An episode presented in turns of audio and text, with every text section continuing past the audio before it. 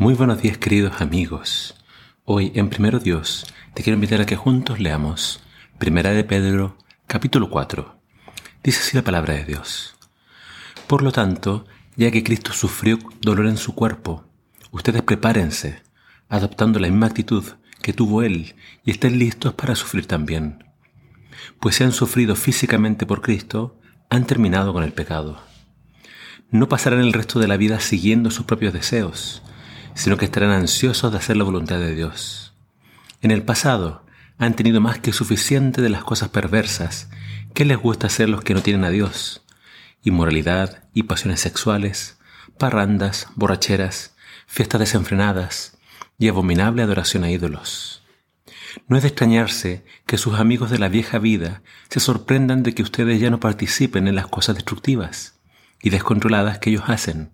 Por eso los calumnian pero recuerden que ellos tendrán que enfrentarse con Dios, quien está listo para juzgar a todos, tanto a vivos como a muertos. Por esta razón la buena noticia fue predicada a los que ahora están muertos, aunque fueron destinados a morir como toda la gente.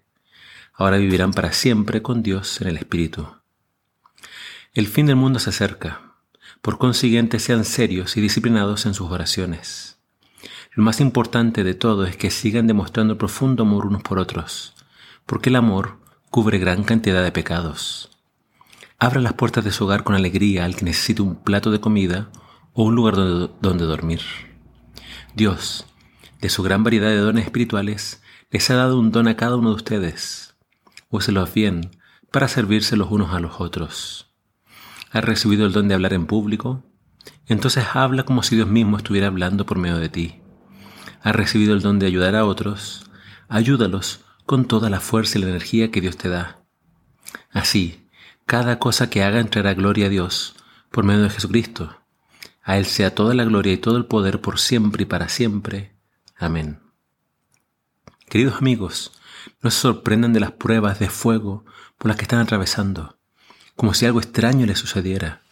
En cambio, alégrense mucho, porque estas pruebas los hacen ser partícipes con Cristo de su sufrimiento para que tengan la inmensa alegría de ver su gloria cuando sea revelada a todo el mundo. Si los insultan porque llevan el nombre de Cristo, serán bendecidos, porque el glorioso Espíritu de Dios reposa sobre ustedes. Sin embargo, si sufren, que no sea por matar, robar, causar problemas o entrometerse en asuntos ajenos. En cambio, no es nada vergonzoso sufrir por ser cristianos. Alaben a Dios por el privilegio de que los llamen por el nombre de Cristo. Pues ha llegado el tiempo del juicio y debe comenzar por la casa de Dios. Y si el juicio comienza por nosotros, ¿qué terrible destino les espera a los que nunca obedecieron la buena noticia de Dios? Además, si los justos a duras penas se salvan, ¿qué será de los pecadores que viven sin Dios?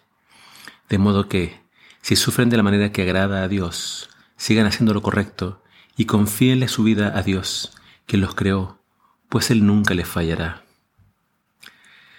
Es interesante ver al apóstol Pedro hablándonos del sufrimiento. Y Él nos dice claramente, no se asusten, no se alarmen, no crean que es algo extraño. El sufrimiento va, digamos, casi entrelazado en la vida de un cristiano. Si Cristo sufrió, el mayor honor que un cristiano puede tener es sufrir por Cristo. Por eso Pedro repite una y otra vez, si sufran, que sufran por hacer el bien, no por hacer el mal. Y ahí menciona varias cosas que son consideradas malas, como las borracheras, las calumnias, el entrometerse en la vida de otros. Pedro nos llama entonces a una vida de santidad. Y él entonces nos prepara para cuando llegue ese momento ustedes alégrense, enfrenten todo con valentía y siempre hagan la voluntad de Dios. Ahora, él, entre medio de todo lo que nos habla, eh, me aferro a estos consejos que parten en el versículo 7.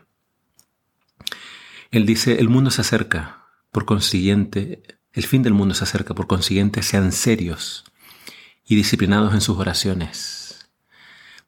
Lo más importante de todo es que sigan demostrando profundo amor unos por otros. Y también nos habla de la hospitalidad, Pedro dice, se acerca el fin. Y claro, han pasado muchos años de, que él dijo eso. Pero hay profecías que tienen que cumplirse.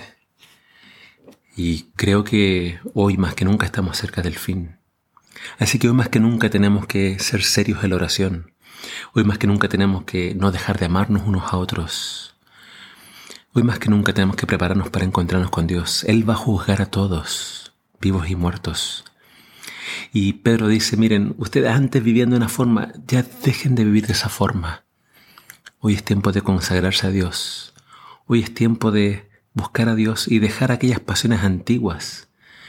Mucha gente cuando uno deja ese, esa antigua vida, ese mundo, se sorprende o hasta se enojan y quieren que uno siga participando con ellos. Pero si conocimos a Cristo, eso va a quedar en el pasado.